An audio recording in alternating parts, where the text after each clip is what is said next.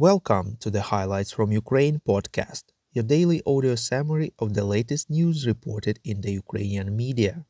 We've launched a Patreon page where you can support us and get access to some extra content about wartime life in Ukraine. Our latest episode is about the transport system in times of invasion. Link to the Patreon page is in the description to this episode. Thank you. My name is Artem, and here is the news. For 82 days, Russia wages unprovoked war against Ukraine. The General Staff of Ukraine informed that the evacuation of 53 severely wounded servicemen from the territory of the Azovstal steel plant in Mariupol has begun, reports Ukrainska Pravda. Ukrainian military personnel were taken to a medical facility in Novoazovsk, which is under Russian control. Another 211 defenders were evacuated to Olenivka through a humanitarian corridor and then will be returned to Ukrainian controlled territory through an exchange procedure. Measures to rescue defenders who remain on the territory of Azovstal continue. President of Ukraine Volodymyr Zelensky said, quote, Ukraine needs Ukrainian heroes alive. This is our principle. I think that every adequate person will understand these words. Unquote. Volodymyr Zelensky gave an online speech to the American students during online communication with the US university community. According to the president's press service, he said that Russia is trying to set a precedent. If it manages to break the statehood of the neighboring nation, other states will do the same. Ukraine and its partners are trying to set another precedent, so that all the aggressors in the world, and for all, see that the war will create the biggest problems for them, for the aggressors, so that they know that the hatred they spread against ordinary people, against other nations, will strike first and foremost at themselves when the free world refuses to deal with those who spread such hatred. Zelensky added that there are states that are trying to stay away from this struggle, be supposedly neutral, but in reality just watching instead of helping. And there are states that contribute as much as possible to protect freedom, to stop the aggression, to guarantee the force of international law. Zelensky is confident that this is the role that the United States has chosen, and he is very grateful for that choice.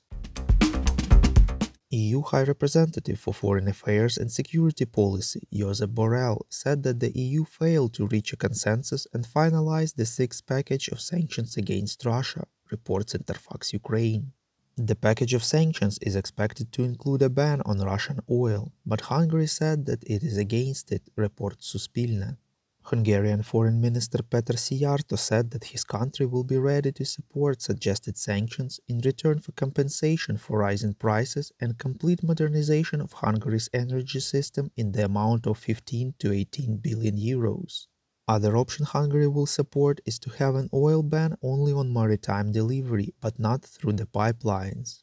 President Volodymyr Zelensky stressed that the oil embargo must be a part of the sixth sanctions package and it is in the interest not only of Ukraine but also of the whole of Europe. He expressed gratitude to those leaders of the continent who are aware of this and help promote the respective decision. EU foreign ministers agreed to provide Ukraine with additional 500 million euros for military support, reports European Pravda. According to the EU High Representative for Foreign Affairs and Security Policy, Josep Borrell, these 500 million euros will be spent on heavy weapons. He informed that the EU is currently providing armored vehicles, tanks, heavy artillery, and ammunition to Ukraine. Together with this tranche, the total amount of EU military support will be about 2 billion euros. The General Staff of Ukraine informs that active fighting is taking place in the Donetsk and Lugansk regions, reports Ukraine Now. The Russian forces are conducting offensive actions in many directions, but without success. In the Zaporizhia and Kherson regions, the enemy didn't conduct active offensive actions.